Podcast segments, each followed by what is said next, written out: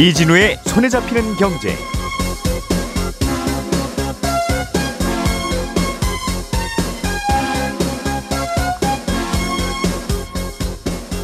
안녕하십니까 이진우입니다. 게임 영상을 올리는 채널로 유명한 트위치라는 회사가 어, 한국에서 사업을 그만하겠다고 밝혔습니다. 어, 우리나라에서 사업을 하기 위해서 통신 회사들에게 지급해야 하는 망 사용료가 너무 비싸다는 게 이유입니다. 개인 채무자 보호법이 국회에서 논의 중입니다. 대출 받은 분의 연체이자 부담을 줄여주겠다는 게 목적인데 이 법이 통과되면 오히려 어, 형편이 어려운 취약 차주들이 제도권 밖으로 밀려날 거라는 우려도 함께 나오고 있습니다. 달러 원 환율이 최근에 다시 또 오르고 있습니다. 미국 돈 달러의 가치가 올라가고 있다는 의미입니다. 12월 8일 금요일 손에 잡힌 경제 시작합니다.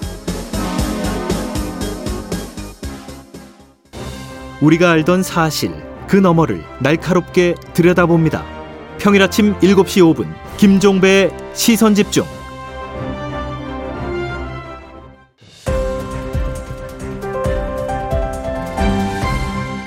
이진우의 손에 잡히는 경제. 네, 오늘은 한국경제신문 이상은 기자, 손에 잡히는 경제 박세훈 작가, 그리고 행복자산관리연구소 김현우 소장 이렇게 세 분과 함께합니다. 어서 오십시오. 안녕하세요. 자, 오늘은 트위치 코리아라고 하는 회사가 트위치의 네. 한국 법인인 것 같은데 네. 한국에서 사업 좀 해보려고 했더니 어휴 뭐 통신 회사에다가 망 사용료를 이렇게 많이 내야 돼? 아, 나 한국에서 사업 못해. 이제 그런 네. 결정을 내렸다는 네, 네. 건데 네. 트위치가 뭐 하는 회사예요, 이게? 그렇죠. 저희에게는 조금 익숙하지도 않을 수 있는데요. 이게 게임 방송을 중심으로 다양한 콘텐츠를 올리는 스트리밍 플랫폼 회사입니다. 유튜브하고 사실 비슷하다고도 할 수 있는데 워낙에 뚜렷한 게임이라는 특정 장르를 이제 대상으로 하고 있고 음. 또그 커뮤니티 분위기가 상당히 그분들한테 우호적으로 되어 있어서 이런 방송을 좋아하시는 분들이 굉장히 선호하는 채널입니다. 예. 그게 글로벌로 봐도 상당히 큰 회사인데요. 이제 globally 어, 전 세계적으로 동시에 스트리밍이 되는 채널 수를 따져 보면 10만 개 정도 육박하고요. 또 동시 접속자 수 헤아려 보면 평균 250만 명 이 정도가 되는 회사입니다. 음. 우리나라에서도 월간 활성 이용자 수를 따져봤더니 240만 명이 된다고 하고요. 그 남들 게임하는 거 계속 지켜보는 그런. 콘텐츠. 예, 예, 예. 그리고 이제 새로운 거 소개도 음. 하시고 이런 거죠. 예. 그래서 게임사들 중에서는 신규로 출시하는 게임이 성공하려면 꼭 유명한 그 트위치 스트리머 누구누구랑 손 잡아야 된다. 예. 이런 국룰이 있을 정도로 상당히 인정받는 음. 회사입니다. 예. 이게 2014년도에 아마존에 인수가 되어서요. 아. 아마존의 계열사입니다. 유튜브를 구글이 운영하듯이 네네, 그런 겁니다. 트위치는 아마존이 운영하는 네. 게임 전문 뭐 유튜브 이런 예, 이런 예. 느낌이다. 알겠어요. 네네, 네 맞습니다. 예. 그런데 망 사용료를 그러면 아 여기가 이제 실시간 생방송도 하고 해야 되니까 네, 망 사용료를 통신회사에 내는 모양입니다. 네 그렇습니다. 음, 그것 때문에 서비스를 접겠다고 발표를 했는데 예. 그 CEO가 클랜시라는 CEO인데요. CEO가 직접 방송에 출연해가지고 내년 2월 말부터는 서비스를 하지 않겠다 한국에서 그렇게 예. 발표를 했습니다. 그 이유로 한국에서 서비스할 때 망 사용료가 다른 나라보다 10배나 높다. 그래서 우리는 수익이 잘 나지 않는다. 그것을 이유로 들었는데요. 사실 트위치가 이런 이야기를 한 게 처음은 아니고 작년에도 한국의 망 사용료가 너무 높다는 이유로 화질을 제한하는 조치를 했었거든요. 예. 그래서 일본이나 이런 다른 나라에 비해서 우리나라 사람들 트위치 이- 이용자들에게만 화질을 뚝 떨어뜨려서 국내 이용자들이 굉장히 그때 원성을 많이 샀습니다. 음. 근데 그 1년여 만에 화질 저하만으로는 안 되겠다. 아예 우리가 서비스를 하기가 어렵겠다. 이렇게 선언을 한 겁니다. 그렇게 할 때 이제 서비스를 중단한다는 게 아예 모든 방송을 볼 수 없다 이렇게 되는 것은 아니고요. 예. 물론 우리도 이제 글로벌 트위치가 계속 운영이 되니까 거기에 접속해서 볼 수는 있는데 한국에서 영상을 제작하는 스트리머들이 있지 않습니까? 예. 그러면 그 사람들이 여기서 활동을 할 때에는 공짜로 하는 게 아니고 수익을 분배를 받아야 될 거 아닙니까? 네. 이제 그런 시스템이 있어야 되는데 시청자들이 구독료도 내야 되고 또 이제 별풍선하고 비슷한 여러 가지 아이템도 사고 그럴 때 그 돈을 스트리머들이 정산을 받아야 되잖아요. 예. 근데 그 정산 시스템을 운영하지 않는다는 얘기입니다. 음. 결국에는 이렇게 되면 스트리머들이 여기서는 공짜로 해야 되니까 이건 할 수가 없고 다른 플랫폼에 가서 이제 앞으로는 방송을 하게 되겠죠. 음, 정하려면 미국 가서 하면 되긴 된다. 뭐 그럴 수는 아. 있습니다. 네, 뭐안 되는 건 아니겠는데 예. 이제 한국 법인에서 그렇게 서비스 수익을 정산받기 어렵죠. 그렇게 된다 네, 이거죠. 네. 음. 그 유튜브도 그렇고 넷플릭스도 그렇고 네. 뭐 우리 기준으로 보면 둘 다 이제 다른 나라 회사가 운영하는 서비스인데 음. 우리나라 통신망의 대부분을 넷플릭스랑 유튜브가 네. 장악하고 있어서 장악한다는 건 대체로 그걸 거기에서 다 이용하더라. 그렇죠. 예. 반대로 말하면 우리나라 이용자들이 하루 종일 유튜브 보고 넷플릭스 보고 하는 걸로 대부분 다 쓰더라. 맞습니다. 이제 예. 그런 건데. 예. 그래서 국내 통신사들은 너희들 여기서 한국에서 장사하려면 네. 어 통신료 망사용료 더 내라고 그렇죠. 했던 거고. 네. 근데 유튜브나 넷플릭스는 우리가 장사 접으면 과연 집집마다 초고속 인터넷을 계속 깔고 사용을 할까? 그렇죠. 다시 한번 생각해봐. 우리 떠나면 네. 당신들이 먼저 네. 재미없을 걸. 네. 이제 하는 그런 유튜브 식으로 보니까 5G 이런 비싼 요금제도 들고 그런다는 거죠. 예. 네. 그 갈등이 계속 있었는데 여기는 아 됐어 우리 사업 안 하고 갈게. 네, 맞습니다. 이제 네, 결- 네, 그런 네. 결정을 내리는가 봐요. 네, 그게 사실은 트위치가 얘기하는 망사용료하고 구글이나 넷플릭스가 얘기하는 거하고 다 같은 얘기고요. 그게 이제 망사용료는 말씀하셨듯이 이제 통 말씀하셨듯이 통신을 도로라고 본다면 이제 그걸 많이 쓰는 업체들이 유지 보수 비용이나 아니면 인프라 까는 비용도 더 부담하라 이런 주장을 듣고 있어서 그런 건데 교통 유발 부담금 같은 예, 거죠? 그렇습니다. 예. 전 세계 네트워크 점유율을 보면 실제로 그렇습니다. 유튜브를 가지고 있는 구글, 또 페이스북 가지고 있는 메타, 그리고 뭐 넷플릭스 이런 상위 6개 빅테크 회사들이 전체 데이터 사용량의 50% 이상을 씁니다. 예. 트위치가 사실 그 6대 회사에 들어가는 건 아닙니다. 근데 이제 트위치의 특징이 생방송의 최강자였거든요. 음. 이게 방송 순간에 그때 딱 실시간으로 라이브를 보는 거예요. 다시 보기는 있기는 있는데 굉장히 제한적으로만 제공을 합니다. 예. 근데 이제 생방송 스트리밍은 특히 네트워크에 부담을 많이 주거든요. 음. 특히 그리고 그걸 고화질로 하려면 굉장히 부담을 주죠.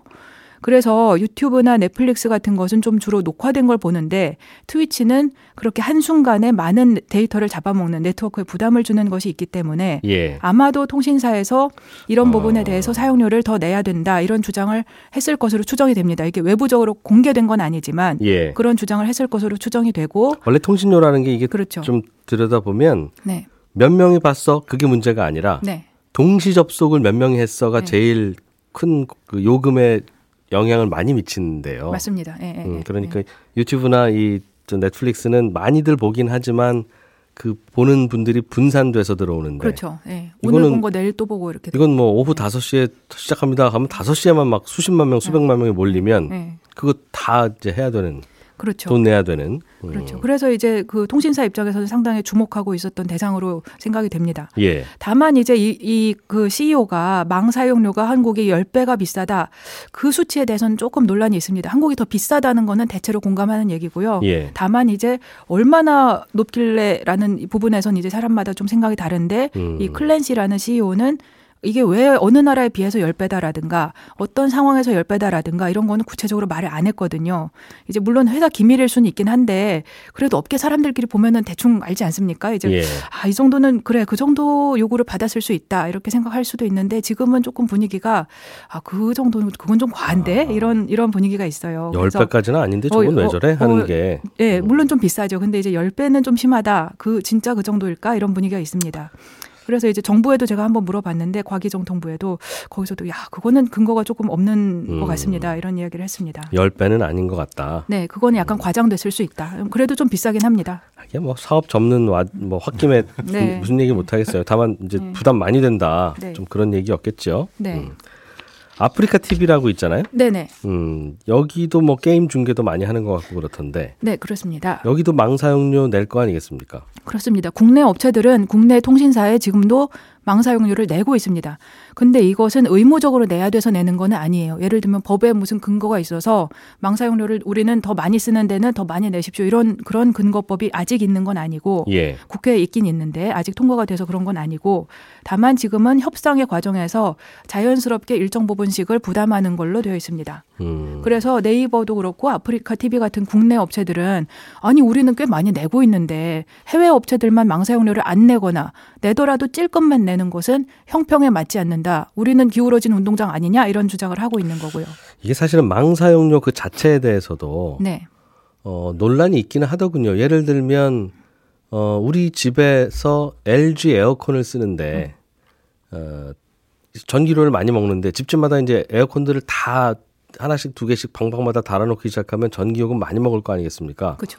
한전 입장에서는 야 이거 에어컨 저 회사들만 아니면 이렇게 전기 많이 안 만들어도 되는데 음. 우리는 그럼 기저 발전만 해서 좀 싸게 팔 수 있는데 저 에어컨 때문에 다들 저러는구나라고 해서 전기요금을 각각 집집마다도 걷지만 음. LG전자 잠깐 와보세요. 한 다음에 발전 부담금 내쇼라고 하면 네.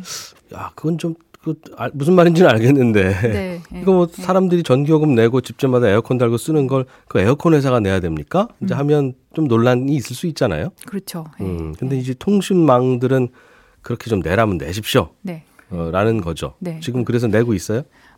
우리나라 업체들은 아, 우리나라 업체들은 네, 내고 우리나라 있고. 업체들은 내고 있고 이제 예. 해외 업체들은 지금 이제 요구를 하고 있는 중인 거죠. 음, 이제 우리나라에서 주로 문제가 제기됐고 그런데 우리나라만의 문제는 사실은 아니고 다른 나라에서도 어떤 식으로든 빅테크 회사들한테 돈을 좀 내게 하려는 움직임은 있습니다. 예. 왜냐하면 이제 어 아무래도 옛날에는 어느 나라의 네트워크, 한국의 네트워크는 한국 회사들이 주로 쓰고 그러니까 이게 그 돈을 얼마간씩 나눠내는 게 부담이 정해져 있고 그것이 네. 서로 합리적이라고 생각을 했는데 지금은 미국 몇 나라, 미국의 몇몇 회사만이 전 세계 데이터의 절반 이상을 쓰고 있으니까 음, 옛날의 규칙으로는 이거 돈을 다 우리가 감당하기 어렵다. 새로운 규칙이 필요하다. 네. 그런 주장이 나오는 시점입니다. 음.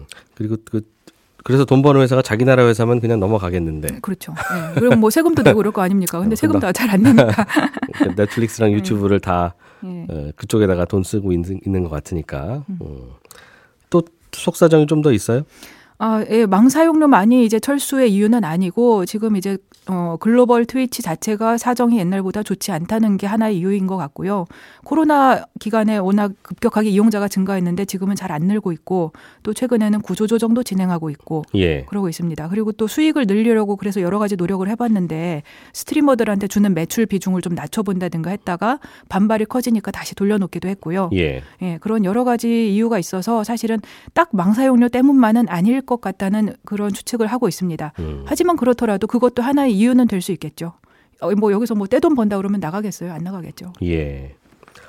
사업도 잘 안 되는 김에 홧김에 화풀이 한 거 아니냐 하는 그런 해석도 있다는 그 말인 것 같고요. 네. 근데 트위치가 한국 서비스를 접으면 그동안 트위치하고 경쟁했던 다른 서비스 업체들은 은근히 신날 텐데. 어, 좀 그렇습니다. 네. 아무래도 이제 국내 업체들이 그 스트리머도 더 많이 이제 데려, 데려오게 되고 이용자들도 예. 글로 많이 넘어갈 테니까 음. 뭐 그동안에 전통적으로 경쟁했던 아프리카 TV로도 많이 가고 또 게임 쪽으로도 네이버가 새로운 게임 스트리밍 서비스를 시작할 예정입니다. 예. 그쪽으로 가겠다고 선언을 해놓은 스트리머들도 많이 있습니다. 그렇게 그럴 텐데 이제 네이버와 아프리카 TV도 동시 접속이 여기도 많이 늘어나면 음. 트위 그 저 트위치 이용자들이 여기로 몰리면 네. 똑같은 일 벌어질 거고. 거기는 이제 사용료 그냥 더 내겠죠. 어, 왕, 망사용료 더 내라고 하면 이 사업을 해서 과연 돈이 되나 이제 이 고민을 할 텐데 네. 똑같은 사업 모델이니까 그렇지 않겠습니까? 누군가가 돈을 더 내줘야 이 망사용료가 견뎌질 텐데 네. 어, 사용자들이 돈을 더 내게 할 건지 실시간으로 시청료를 받든가 음. 어, 그건 좀 새로운 사업 모델은 좀 고민을 해봐야 되겠네요. 네. 알겠습니다. 그런 일이 있었고 어, 개인 채무자 보호법이라고 하는 게 우리나라에서 새로 생긴다는데 김현우 소장님 네.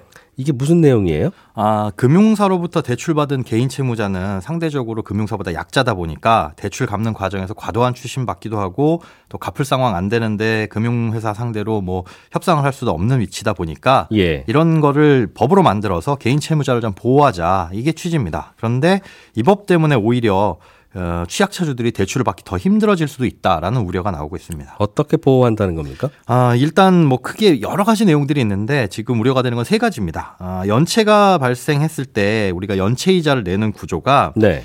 어, 일부만 연체돼도 전체 원금에 대해서 연체를 연체 이자를 물리고 있거든요. 예를 들어서 천만 원을 대출 받아서 이중 백만 원이 연체되더라도 연체 이자는 그때부터 나머지 원금 전체에 대해서 부과를 하고 있어요. 예. 음, 그러다 보니까 이거 너무 과하다. 에, 대출 금리에 물론 음. 3% 포인트 얹기는 하는데 아직 밀리지 않은 원금까지 그렇게 에, 어. 가산 이자를 받는 건 너무하지 않느냐? 난 이번 달에 이자를 100만 원 못 냈을 뿐이면 네. 다음 달부터 그못낸 100만 원에 대해서 연체 이자를 물려야지. 네, 네. 이 이자가 발생하게 된 근본 원인인 원금에다가 연체 이자를 물리면 그런 개념입니다. 내가 그렇게까지 잘못했냐?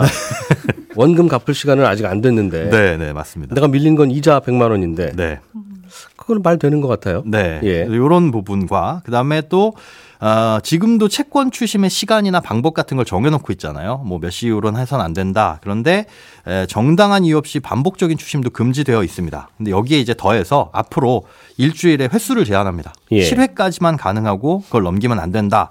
그리고 추심 일정도 언제 전화하겠습니다. 사전에 알려줘야 되고 또 채무자가 특정 시간대엔 전화하지 말아주세요. 혹은 저는 전화로는 이어 추심받고 싶지 않습니다. 이렇게 요청을 하면 그거대로 따라줘야 되는 하지 말아야 된다. 네, 그것도 이제 생깁니다. 예. 아, 이제 금융사들이 가장 꺼려하고 우려하는 부분이 채무조정제도인데 현재는 개인 채무자가 빚을 갚을 상황이 안 되면 신용회복위원회 통해 가지고 이 빚 좀 좀 조정해 주세요, 만기 좀 늘려 주세요, 이자 좀 줄여 주세요 할 수 있거든요. 예. 그런데 이 법에서는 3천만 원 미만의 원금을 연체시키면 직접 금융사에다 대고 저 채무 조정해 주세요 이걸 요청할 수 있습니다. 그러니까 이게 뭐 신용회복위원회를 통해서 하는 거나 요건은 뭐 똑같을 텐데 예. 일단 이걸 신청하면 법에서 거절하게끔 되어 있는 예외 사유 외에는 무조건 들어줘야 됩니다. 일단은. 아, 일단 그 고민은 해봐야 네, 된다. 고민은 해봐야 돈 되고. 빌려준 기관이 맞습니다. 예. 그래서 거절 사유에 해당하지 않으면 10일 내로 조정 여부 알려주고 이렇게 알려줄 때는 어떻게 상환을 해야 된다라는 채무 조정안도 채무자에게 줘야 됩니다. 변제 계획도. 음. 그러니까 물론 이제 이게 신속하게 이 신용회복위원회 통하면 한 두 달 걸리니까 그걸 좀 빨리 할 수 있지 않겠느냐라는 게 취지인데 연체가 우려되거나 연체되는 상황에서 일단은 한번 해보자 신청해보자 이런 수요들이 많아지면 어, 좀 껄끄러울 거고 그 이런 것 때문에 이제 금융사들이 아 그렇게 연체가 우려되는 취약자들한텐 이제 앞으로 돈 안 빌려줄 거야라고 하는 상황이 발생할 수 있다는 거죠. 예. 알겠습니다. 그런 그런 법이 결국은 이제 취약차주들 보호하려고 만든 법인데. 네, 아유, 그럼 이런 분들한테는 앞으로는 돈 못 빌려주겠네. 그럴 수. 이제 이렇게 나올 수 있다는 거죠. 음. 돈 받아내는데 비용도 많이 들고 그러니까. 네, 알겠습니다. 박 작가님. 네, 그 달러원 환율이 또 계속 오르고 있다는데. 그렇습니다. 뭐 환율은 잠깐 신경 안 쓰면 예. 내가 알던 금액이랑 달라요. 그렇죠. 얼마 얼마, 전만 해도 1,200원이었죠. 예. 근데 지금 어제는 하루 만에 12원 넘게 급등을 해서 1,325원까지 올랐거든요. 예. 근데 환율이 오른다는 것 자체는 아주 큰 문제는 아닐 수 있습니다. 왜냐하면 환율이 조금 높거나 낮다고 경제 활동이 어려워지는 건 아닌데 다만 환율의 변화가 있다라는 건 뭔가 경제에 문제가 발생할 수도 있다는 신호여서 늘 좀 급격히 오르거나 급격히 내리면 관심을 갖고 보게 되는 건데 달러 원 환율이 올랐다는 건 달러의 몸값이 올라간다는 거고 이건 우리나라에서 자금이 빠져나간다는 의미잖아요. 그럼 왜 요즘 빠져나가는지 그 이유를 알려면 빠져나가는 달러를 붙잡고 잠시만요 왜 한국을 떠나시는 겁니까? 라고 물어봐야 되는데 그럴 수는 없으니까 예. 그 이유를 짐작만 할 수밖에 없는데 뭐라고 짐작되고 있어요? 보통 이럴 때 나오는 해석들은요. 미국도 경기가 안 좋아질 것 같고 중국은 이미 좀 안 좋고 유럽도 좀 안 좋아질 것 같으니까 음. 생각보다 전 세계적으로 불황이 올 것 같다. 그러면 일단 달러를 확보하자는 쪽으로 투자자들이 움직이게 되니까 그러다 보니 달러의 몸값이 올라가고 있는 거다. 이렇게 해석을 하고 있습니다. 야, 이게 미국 경기가 너무 좋으면 미국 금리만 오를 거니까 달러 강세. 그렇습니다. 미국 경기가 안 좋아질 것 같으면 안전자산 미국이 때문에 안 좋아지면 전 세계가 안 좋으니까 또 네. 달러 강세. 그렇습니다. 아. 늘 그럼 이렇지도 않고 저렇지도 않고 어정쩡할 때나 달러가 약세라는 거네요. 그렇습니다. 그렇게 볼 수밖에 어. 없죠. 실제로 실제로 그렇대요. 맞아요. 네. 너무 좋을 때도 강세, 너무 안 좋을 때도 강세. 강세. 가운데 어정쩡할 때만 약세. 그래서 이 그래프를 쭉 그려보면 그 smile 미소처럼 이렇게 된다고. 진짜 smile 곡선이라고 하더군요. 예, 미국만 웃고 있겠네요.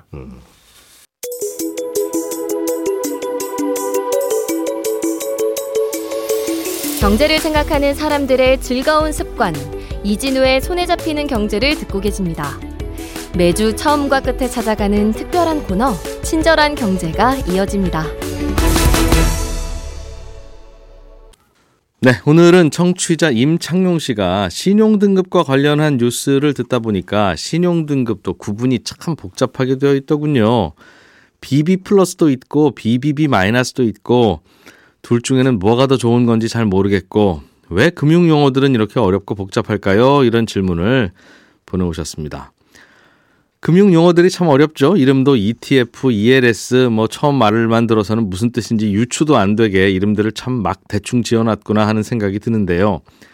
금융 용어들이 이렇게 어려운 이유는 이 용어를 우리 같은 소비자들이 쓰라고 만든 게 아니라서 그렇습니다. 그냥 자기들끼리만 알아들으면 되는 거니까 물론 자기들끼리도 쉬운 용어로 쓰면 좋기야 좋지만 쉬운 용어 만들려고 노력하는 시간에 한 푼이라도 더 벌어야 되니까 이름은 그냥 대충 짓고 어렵게 들리면 각자 알아서 공부하자 이렇게 된 겁니다. 어, 생각해보면 금융용어뿐 아니라 거의 모든 분야가 전문 분야로 들어가면 다 불친절한 용어들이니까 금융 분야만 나무랄 일은 아닌데 공학이나 의학 같은 전문 분야들은 용어가 어려워도 그럼 그냥 그쪽 전문가들한테 맡기지 하면 그- 그만이니까 용어가 어려운 게 별로 불편하지가 않은데 금융 분야는 이게 믿고 맡기기에는 너무 불안하고 그러다 보니 자꾸 내가 공부를 해야 될 것 같은데 용어는 전문적이다 보니 우리가 좀 짜증스러운 거죠. 아무튼 그렇고요. 채권 투자를 할 때 꼭 필요한 이 신용 등급은 신용 등급 매기는 회사마다 어디는 그냥 ABC로만 매기고 어디는 AA, BBB 이렇게 알파벳 개수로 따지고 또 거기에 플러스나 마이너스를 넣는 평가 회사도 있고 어, 기준이 다 다릅니다. 그런데 그래도 좋은 등급, 나쁜 등급은 구별해야 되잖아요. 그래서 구별하는 방법은 일단 알파벳 글자 숫자가 우선이다 이렇게 외워두시면 좋습니다. 그러니까 세 글자인 BBB가 두 글자인 BB보다는 플러스나 마이너스가 뒤에 어떻게 붙든 무조건 더 좋은 거고요. 어, 플러스나 마이너스가 붙는 건 글자 개수가 같을 때는 플러스가 붙은 게 좋은 건데 무조건 알파벳 글자 개수가 더 우선입니다. 이것도 생각해보면 그냥 1등급부터 12등급까지 숫자로 매기면 제일 편하고 좋은데 이게 처음 시작한 곳에서 AAA, 뭐 AA 이렇게 알파벳 개수로 표시하기 시작해서 이걸 중간에 바꾸는 게 좀 어렵고요. 그럼 거기는 왜 처음에 그렇게 복잡하게 시작했냐 생각해 보면 어, 그냥 A, B, C, D, E, F, G 등급 이렇게 해도 될 것 같은데 아마 그건 우리나라 소고기 등급처럼 어, 등급 받은 고객이 기분 나쁘지 말라고 그런 것 같습니다. 사실은 여섯 번째 등급이지만 F 등급이에요 라고 말하는 것보다는 BB 플러스 등급이십니다. 이러면 기분이 좀 덜 나쁘잖아요. 이 동네는 건강검진 시장처럼 등급 판정을 받는 회사가 어, 그 판정받는 수수료 돈을 내거든요. 이제 돈 내는 고객 기분 나쁘게 만들면 좋을 게 없으니까 처음에도 그렇게 된 겁니다. 자, 질문 보내주신 임창용 씨께는 저희가 준비한 기프티콘 선물 보내드리겠습니다. 지금까지 이진우였고요. 저는 다음 주 월요일 아침 8시 30분에 다시 오겠습니다. 함께 해주신 여러분 고맙습니다.